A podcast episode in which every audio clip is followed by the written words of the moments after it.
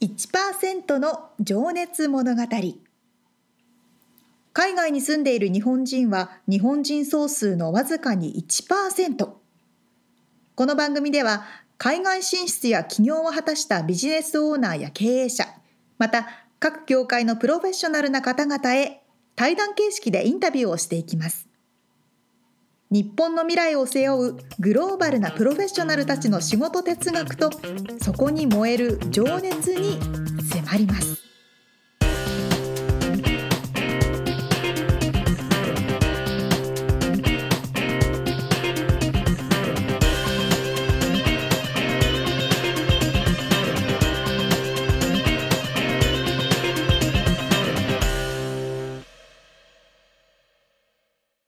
こんにちはこんにちは。 1%の情熱物語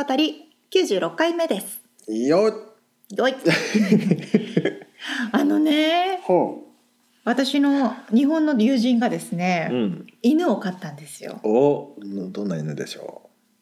マイクロティーカッププードルう。ああ。踏んづけそうなやつだ。踏んづけそうなの 私ティーカッププードルって聞いたことあるんですけど知ってますマイクロティーカッププどれぐードらルい小さいの。 400g 四百グラムってどれぐらでい。ハンバーグ作る時ってうん。ハンバーグ1個まあ150とか 200g ハンバマージグ大きめのハンバーグ2個 ,2 個くらいえ、本で、当にえ、見たの。あもう行ってうん。会いましたけどあのね片手に乗りますよリアルにええこれあのあこれサイズわかんないなちょっと今動画をね。動画をね見てもらってるけどあ、でもなんだ今のぬいぐるみみたいぬいぐな。るみみたいなんですよおお。えっとねもうどれぐらいって言えばいいんだろうな手乗り。手乗りリアルに手乗りでプードルとこの子はチワワなんですあっめってちゃ可愛いね。たわしみたいだね。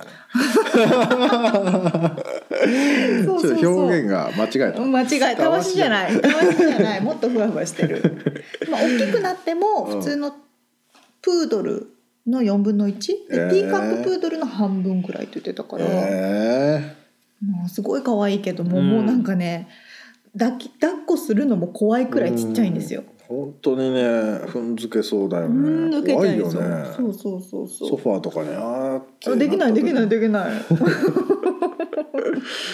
まあでもやっぱ可愛かったですけどね,、まあね、見るとね、欲しくなっちゃうもんねね。えみさんどこも可愛いワンちゃんいますよね可愛いですよ。ねハチ君手には乗らないけど。お大きめです よねそんなああのたわいもない話でしたけれども、はい。さあ今回も本編に入っていきましょうはい。どんなお話でしょうか、はい、えー、ティプシーインク伊藤元気さん、えー、CEO ですね、はいのお話最終回になりますけどもえーっとねちょっと僕はこれいつもみんなに聞いてる質問で習慣化していることとか、えー目標将来のビジョンそして元気さんの好きなお酒おお気になるを最後に伺っております。では早速聞いていただきましょうはい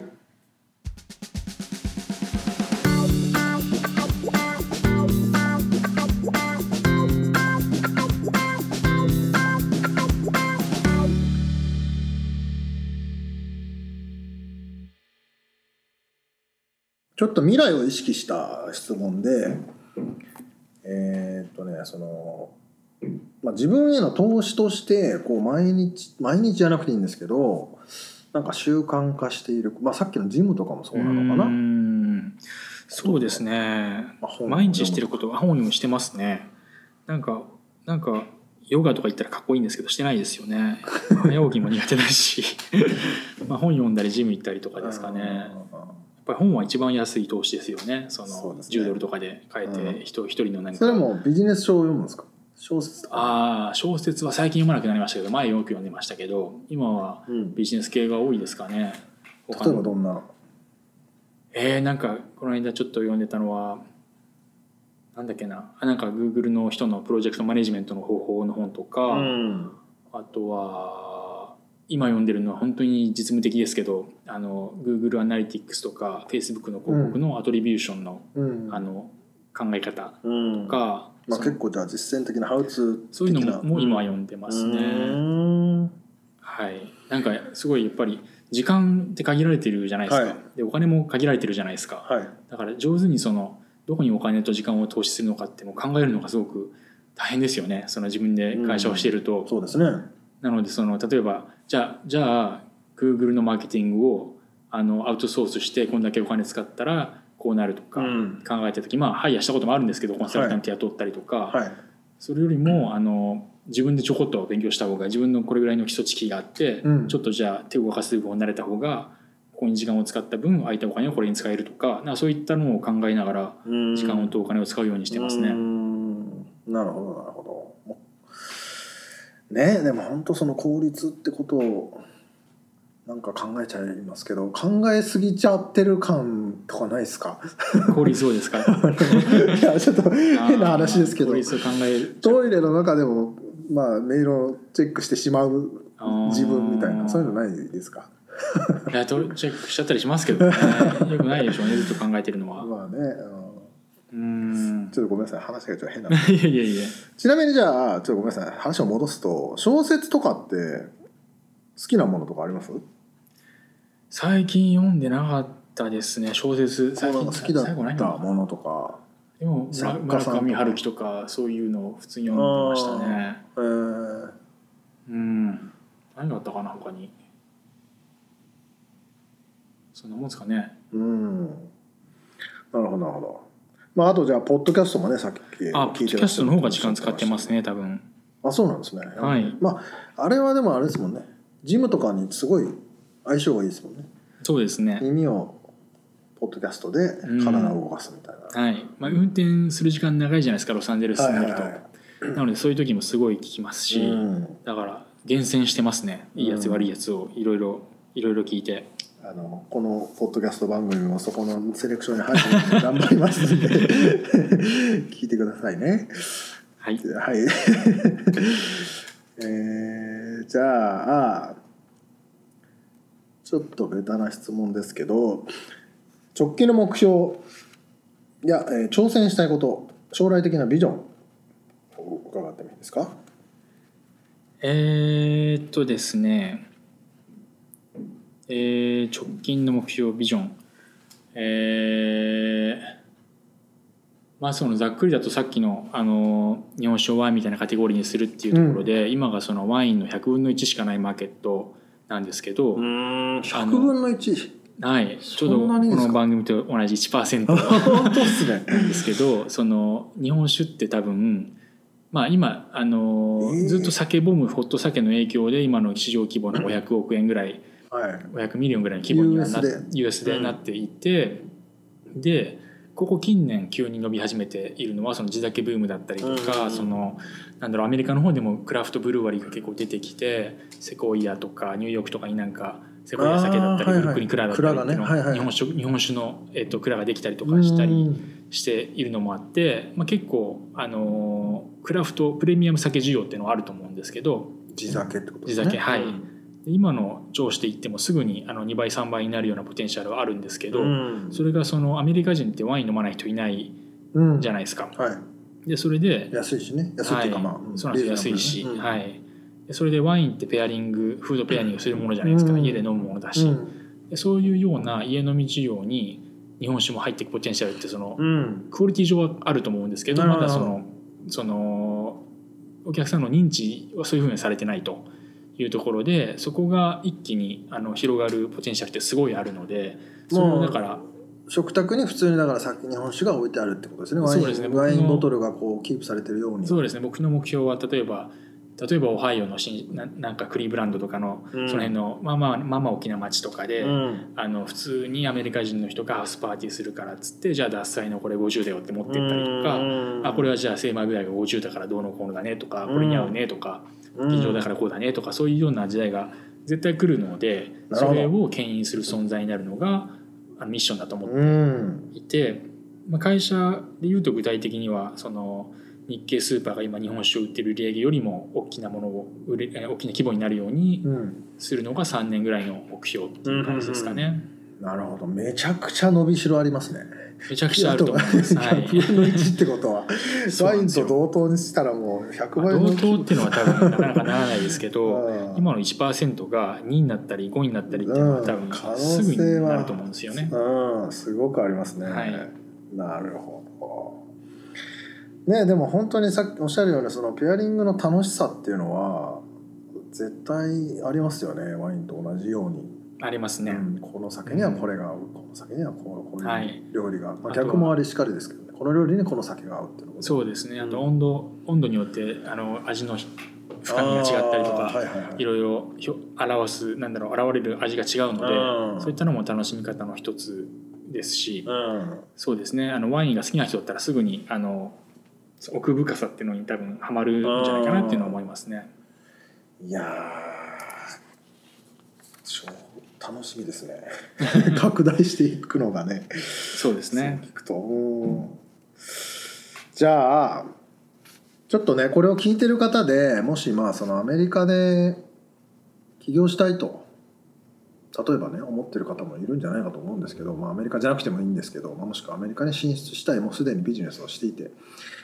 ていうのもいると思うんですけど、まあ、それをするには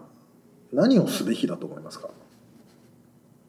え海外でビジネスをするためにはですか、あい、まあ、アメリカで起業っていうところにしましあょう。ー何をすべきか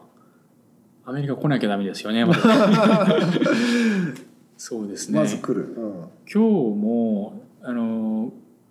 さっきあのインターンの人面接があってなんはいかはウェブでなんか発見してくれてロサンゼルススタートアップで調べたらあいの、は野村さんのあのタッチベースのサイトが出てきたっていはい言って、それであの伊藤さんのサイト見ましたって言って、うんわざわざ連絡が来て、うん僕起業したいんですだからインターンさせてくださいって言って今あの学生ビザで来てるけどちょっと仕事したいって言ってくれたりとか、うんそういった人もいるのでうなんんか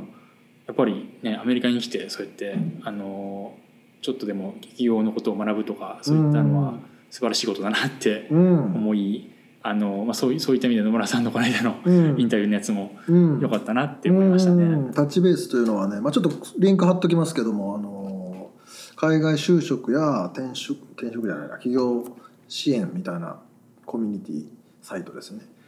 まあ、そういうそこでインタビューをさ受けて、はい、うん、そこで話したのを見た何歳ぐらいの方なんですかね学生ですねあの大学あの東大の人だったんですけえどえ卒業して、うん次院入るからっつってうでも将来的には起業したいからアメリカにちょっと語学留学数ヶ月してますと、んうんでも語学だけじゃダメあなんかもうすでに来てる来てますはいうん今日会いました、あへえ、はい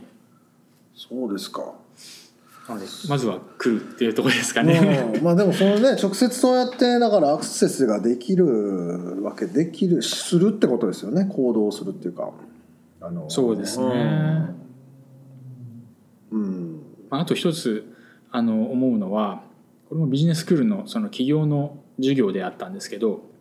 あのアメリカって移民の国じゃないですか、い、ろんないろんな国の人がいてはいあの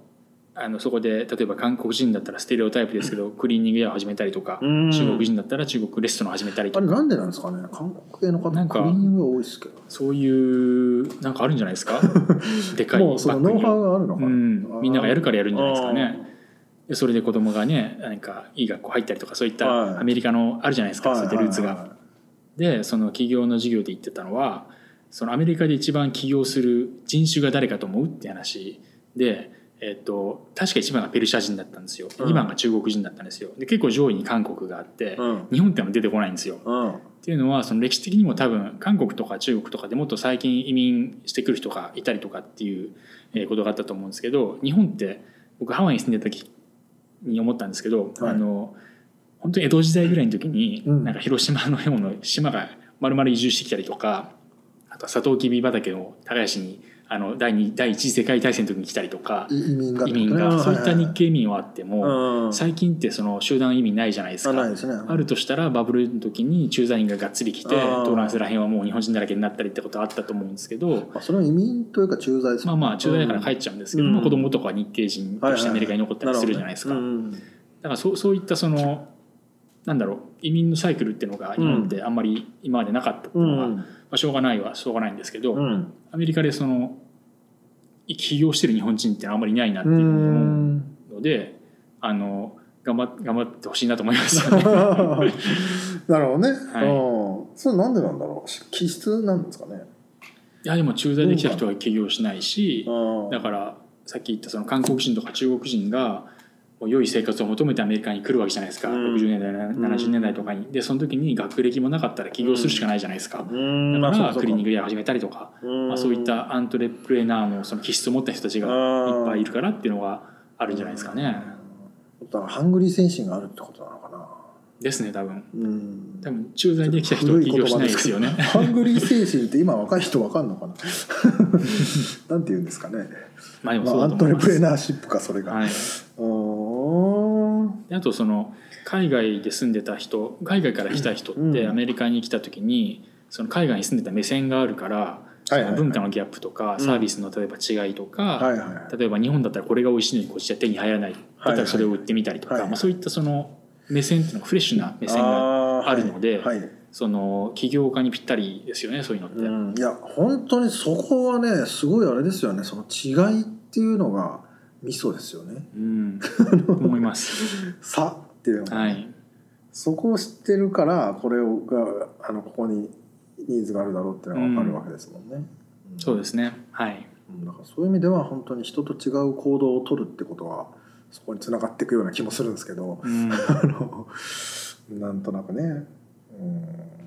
うんじゃあちょっと最後の質問になりますけども質問じゃないなえっ、と、まあ、今後活躍するであろうこれもちょっとかぶるかな、えーわ若い世代ですね、えー日本在住の若い世代をちょっと意識してメッセージをうんいただけたらそうですね。あの、まあ、アメリカに住んでるのが僕長いんで、はい、あの、まあ、多分アメリカに来た人みんなが言うことなんで多分合ってると思うんですけど、順止めってあのずっとアメリカに住んでる人じゃないあずっと日本に住んでて日本で学校行って日本で就職してっていう順ドメスティックっていう言言うんですけど順当メッセージ順止めあそれ初めて聞いあた本当です かはい、えーっとアメリカには留学でもいいし駐在でもいいしその来て来た時にやっぱりその視野って広がると思うんですよ、はい視野が狭くなる人って聞いたことないんで、はいはいそうです当然じゃないですか外国に住むわけだから、うんその生活も違えば、はい文化も違えば食べるものも違えば、その日本の良さも常分かれば識が違いますそよねうそう日本の悪い,、悪いところも分かるようになるので、うんやっぱりそのそういった経験ってすごく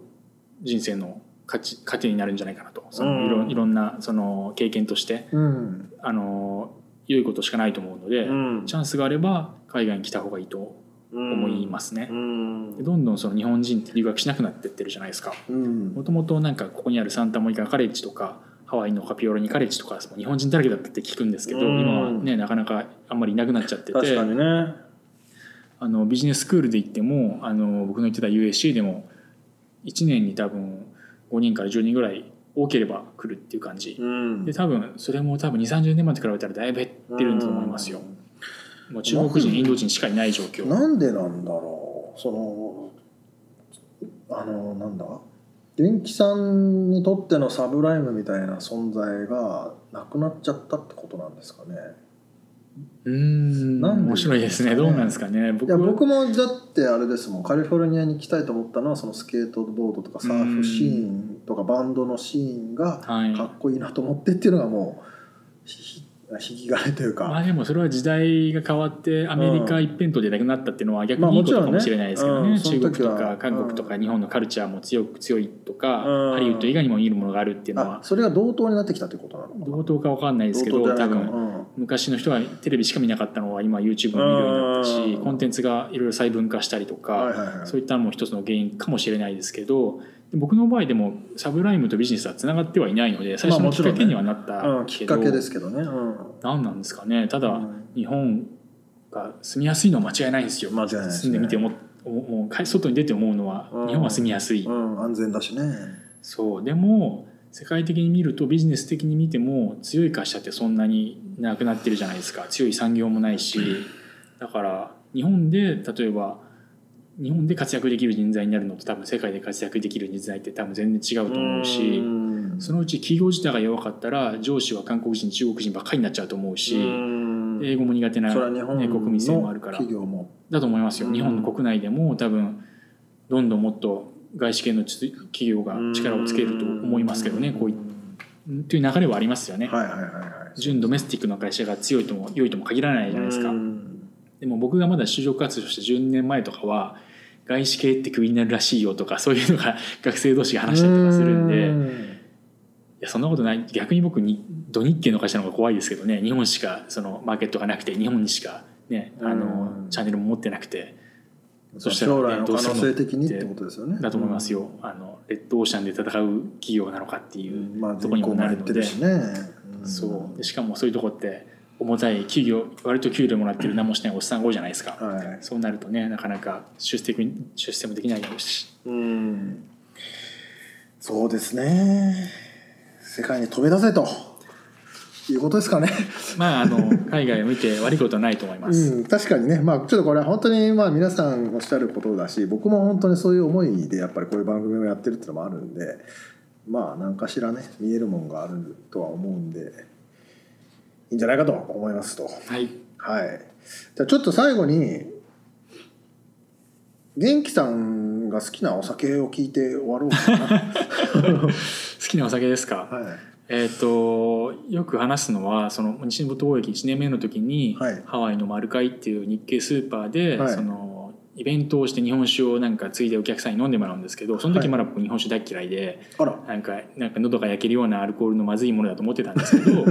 仕事仕事でやらなきゃいけないんで、うんちょっと飲んでみるじゃないですか、うんそれがたまたま飲んだのがあの口説き上手っていう吟醸しか作らない蔵のお酒で口説き上手口説き上手っていうんですよ、へーなんかパッケージがなんか江戸時代かなんかの女性の絵になってるんですけあへどー知らないあのすごく香りが良くてなんかリンゴとかバナナみたいな香りがして甘めのお酒なんですけど、うん結構あのベタにそういう甘めのお酒が好きでうんなんか日本酒好きの人って結構辛口の淡麗とか言うじゃないですかうん僕そういう甘いのが好きなんであーじゃあ女の子も好きそうなそうですねあ甘めスイートなあへえ感じですねは口説きい上手、はいえ倉本のさんの名前が何でしたっけ口説き上手ですねあ違うわあ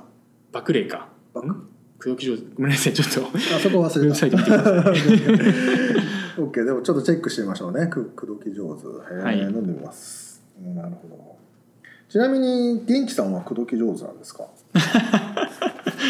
まさかそれ聞かれると思わなかったですね教育上手そんなことないと思いますあのお酒飲んだらちょっとなるかもしれないですねいや本当に男前で羨ましい感じなんですけど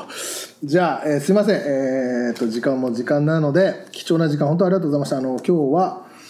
Tipsy インクの、えーファウンダー CEO で、えーいらっしゃいます伊藤元気さんにお話を伺いました元気さんありがとうございましたはいありがとうございます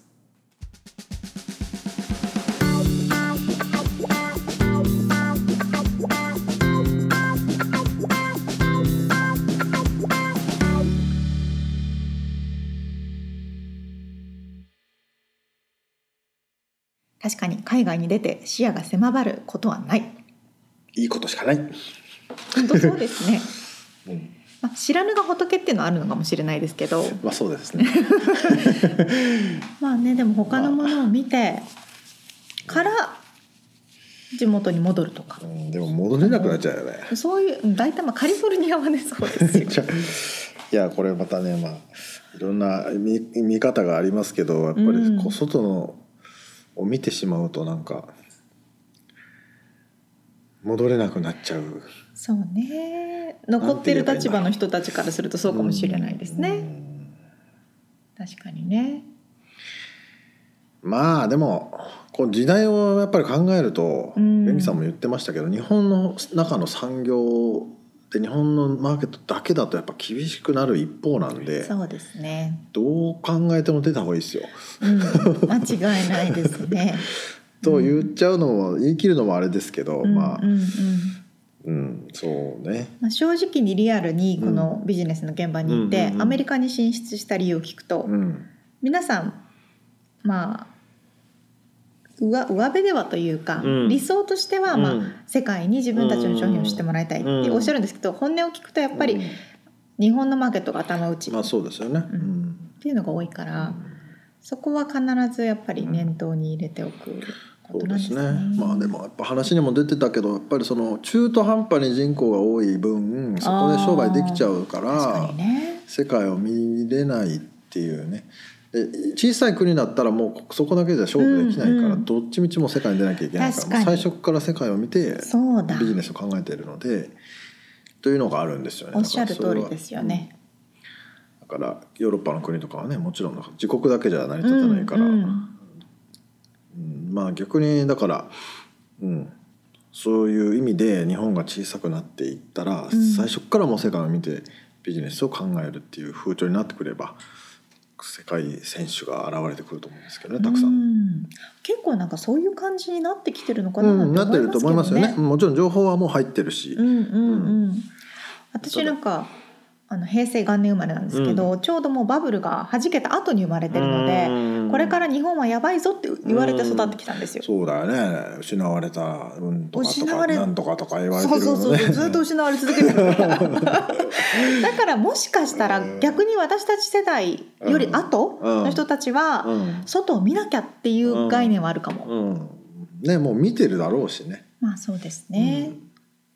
まあ本当でも楽しみですよ。いやーこうやって世界で活躍してくださってる方がいると、うんやっぱロールモデルうん、としてこうなりたい、元気さんみたいになりたいって方がうん増えてくると思う、うん、かっこいいしね。今日何回言いましたみたいなそれ本当かっこいいんだわ。もう こういうこういう素敵な方へのインタビューをうんどんどんどんどんこれからもお願いしますみつさんそうですね。はいあのはい、お忙しい中ありがとうございましたありがとうございます。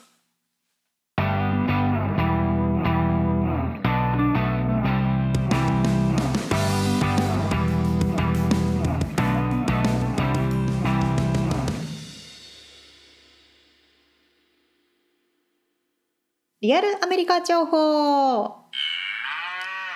このコーナーはアメリカ・ロサンゼルスから最新のビジネス情報、生活情報をお届けしてきます。いいよ。そう、その効果音の通り、今回はミルクについて、ミルク、牛乳、牛乳について、はい。まあアメリカのショッピングセンター、スーパーに行って驚くこと。うん、ピングセンター、あーまあスーパーかな。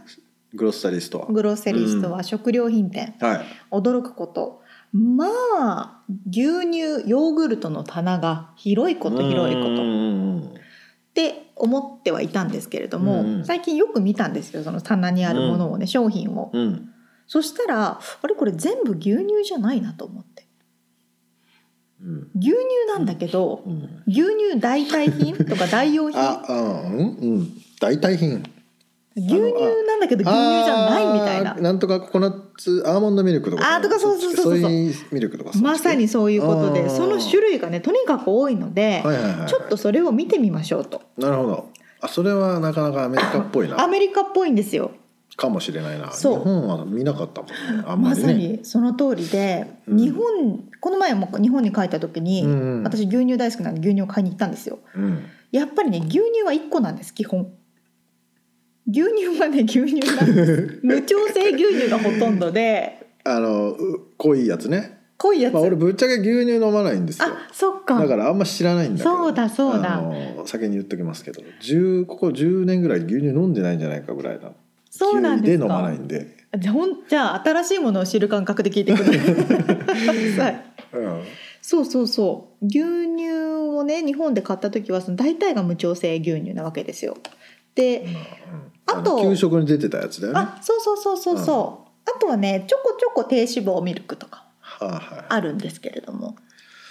でもアメリカに最初に来た時に思ったのは牛乳が薄っと思ったよねすんごい思いますあれなんで飲んだのか忘れたけどないろんな牛乳だから飲まなくなったのかなわかんないけど、濃さがもう全然違いますようんねスカスカだよね、うんどんぐらい水入れてるのってぐらい薄いですよねそうそうそうそう私もいろんな日本に近い牛乳を探していろいろ飲み比べたりしてるんですけどうんあのねトレーダー・ジョーズのオーガニックホールミルクがギリギリ近いかなって感じで、うんみんな大体薄いです、うんということで、えー、とホールフーズのうんオンラインスマーケット、オンラインストアうんでちょっと牛乳のねあの欄を端から見ていきましょうと。うんま ず牛乳のラこれ今伝わったかな今リスナー さんになんて言えばいいオンラインス牛牛乳のラオンラインストアの牛乳カテゴリーを見ていきましょうはい、はい端から、端から ねまずうん、えっ、とオーガニックホールミルク、まあ、ホールミルクっていうのはでもホールミルクって言っても無調整じゃないと思うんですよこれ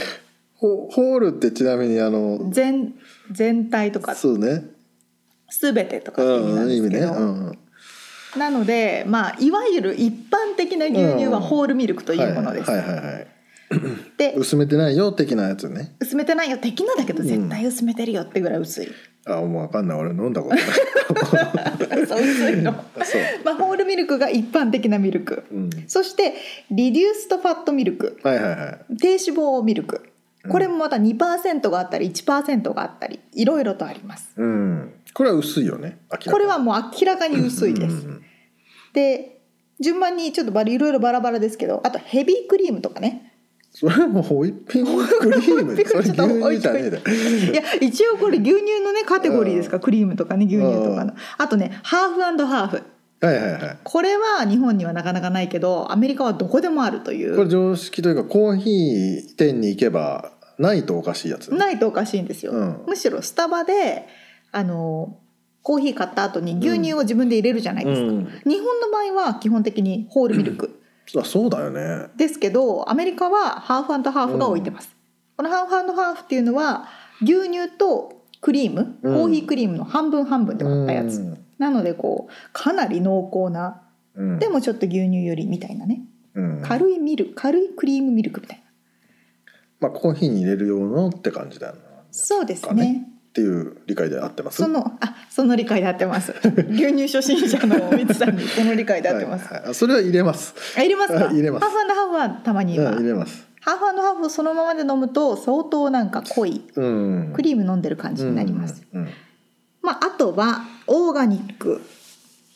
例えばねここの今見ているホールフーズのオンラインストアあークラスフェット100%グラスフェッドオーガニックホールミルク、これは草で育てたオーガニックの牛から取ったホールミルクですっていうんですね、うんあと次は普通のオーガニックホールミルクその次ホールミルクビタミン D とかねビタミン D のホールミルクもすごい多いんですようんは大丈夫ですかついてきてください いねっぱいあるねあとオーガニックハーフハーフオーガニックのハーフハーフ、うん出ました次ラクトスフリーミルク何それこれねラクトスっていうのが牛乳の中に入ってる成分みたいな感じで、うんでラクトあーうんスでお腹をラ下クトスしちゃう人っているんですすけどそれが入ってないミルクあへえ俺もねお腹弱い方だからねもしかしたらじゃあこれあはいけるかもしれそうなんいだへーでもラクトスがないミルクはミルクじゃないってすごい味は味はねそんなに変わんなかったイメージですけどうん私低脂肪牛乳ぐらいあそうなんだでもまずいねそれは基本は美味しくないですけど まあお腹壊しやすい人にはこのラクトスフリなるほどーねはいはいは次、まあ、これもねリデューストファットあとはオーガニックラクトスフリーホールミルクもありますよ、うんあと1%ローファットローファットとリデューストファットがありますね、いうんとかえーっ、とあラクトスフリーのハーフハーフもありますようんあとねゴートゴートミルクヤギめちゃのくちゃあんなヤギミルクえーっ、とね他にはねクローバーそのまオーガニックバイタミン B ミルクもうねわからないこんだけ種類あったら選べないね本当に迷うんですよオーガニックラクタスフリー0%ファットフリーミルクっていうもう何が入ってるのむしろみたいなでファットも入ってないしラクトスも入ってないが何が入ってるのみたいなミルクとかねなるほどいろんなミルクがありますとでこれは一応ミルクのカテゴリーですよ、うんでねもう一つ違うカテゴリーがあってえっ、とデイリーってあの乳製品のこと言うんですけどデイリーオルタネオルタネイティブ、うんまあ、牛乳の代替みたいなはいはいはいえーアーモンドミルク、うんココナッツミルク、うんでその中にもねあの甘いもとものと甘くないものとかバニラフレーバーのものうとんなんとかフレーバーのものっていうのがいろいろありますうんあとオートミルクこれなんだろうねオーオートミールので作ったミうんミルクなのかそな、うだねえーあとはですねもちろんソイミルクうん豆乳ですよねあとですねここにあったのはもうすごい種類アンスイーテッドバニラココナッツミルクでしょピアピアミルクえ P じゃないあ P P ミルク豆だ豆ミルクだとかねあと何があったかなそう今見てるんですけどプロテインが入ってるやつとかあそうそうプロテイン入りアンスイーテン甘くないでも甘いみたいなよくわかんないのとかまあいろんな種類がありまこすれと無限に続くねこれ無限にあり ますよあとほらカシューミルクとかうわカシューナッツで絞ったミルクとかねとにかくまああとヨーグルト系とかも出ヨてきてーグますルけどト出るともうまたこれもすどごいんどねん広がるんですけど、ちょっとこれブログの方にリンク貼っておきますがとにかくたくさんの種類がありますと。うんでまあ、よくこのリアルアメリカでもお伝えしますけど、うんとにかくアメリカのマーケットはカテゴリーを多くしてうん自分で選べるようにする多様性ねダ多イバー様シテ性ィはいまさにそれがここにも現れてるのではないかというこれだからその何主張する人が多いんだのかなだからなのかな私はこれこういう体質だからうんこのようなの飲めこっちがないいいとかって言うんじゃない主張するんじゃないいや多分そうまあそうでしょ日うね本の方はちょっとこれ偏見かもしれないけどこの牛乳しかないですって言ったらもうそれを 飲むこのお腹を壊しながらそれを飲むみたいなそういうことじゃないか まあチョイスは少ないかもしれないですね明らかにアメリカに比べたらだけど断然うまいけどね日本の牛乳私はそう思いますけどねねそうそうそうだからそれこそスタバでもアーモンドミアーモンドミルク頼めるのかもちろんソイは頼めるし、うん、まあ3種類か4種類くらいあるよねありますあります、うんで牛乳も普通のラテ作ってもらうのにも、うん、普通は確かねリデューストファット低脂肪で作ってくれるんで、お願いしてホールミルクにしてもらったりとか、うんそれにしてとかねそうそうそうそう注文が細かいよねまあたくさんあり ますよもしあのアメリカのスーパーマーケット食料品店に行く機会があったら、うん牛乳コーナーヨーグルトコーナーぜひ見てみてください確かに好きな人はもう超楽しいかもしれうない、ん超楽しいと思いますよ、うん食べ比べもしてみてくださいうんということで今回はミルク事情をお届けしました、うん、リアルアメリカ情報でしたなるほど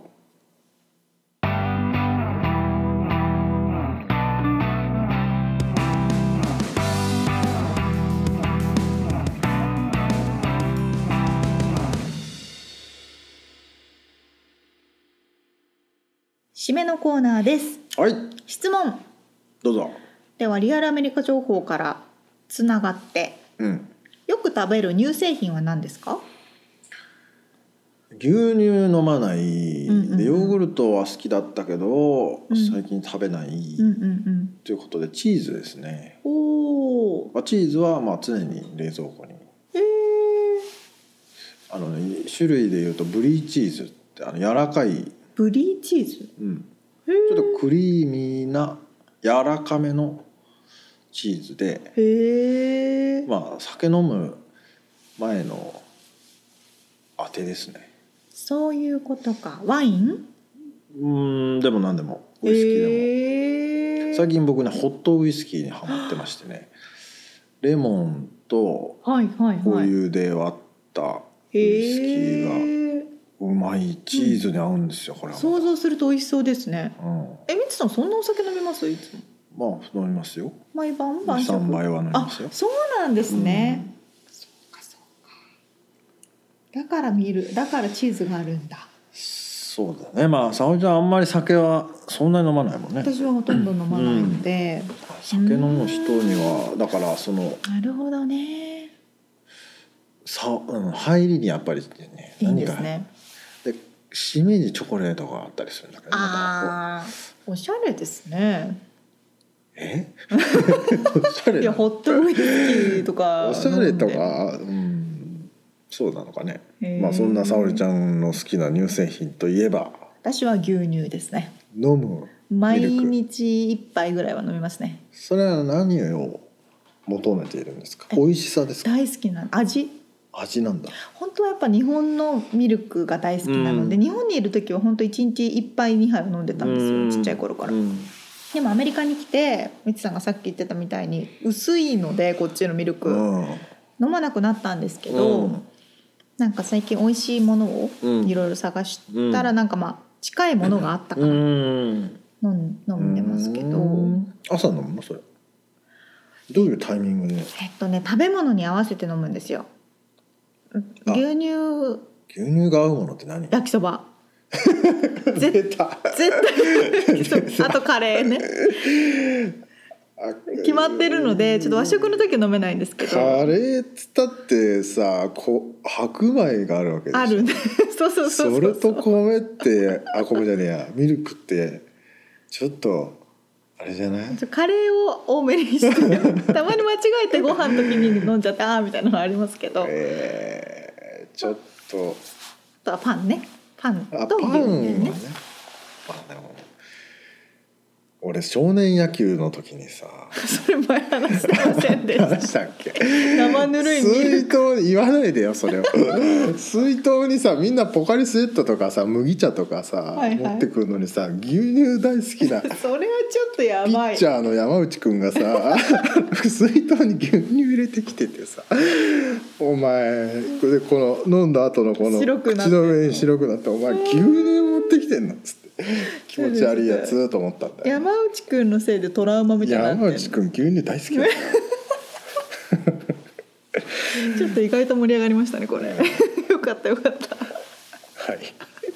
さあということでまた次回からは新しい方のインタビューをお届けすることになりますと。そうですねはい、実はねちょっとねあのとある方に今声をかけててねちおょっといいですかなんかわかんないんですけどまだお楽しみにしてます僕もはい楽しみにしておりま楽すし。みにしておいてくださいはいわかりましたということで今回お届けしたインタビューの内容リアルアメリカ情報のインフォメーションはブログに掲載しております podcast.086.com podcast.086.com はいまたは1%の情熱物語で検索してみてくださいはい、えー皆さんのコメントとレビューをお待ちしております。お待ちしておりますということで今週も聞いてくださってありがとうございましたありがとうございます。それではまた来週じゃあね。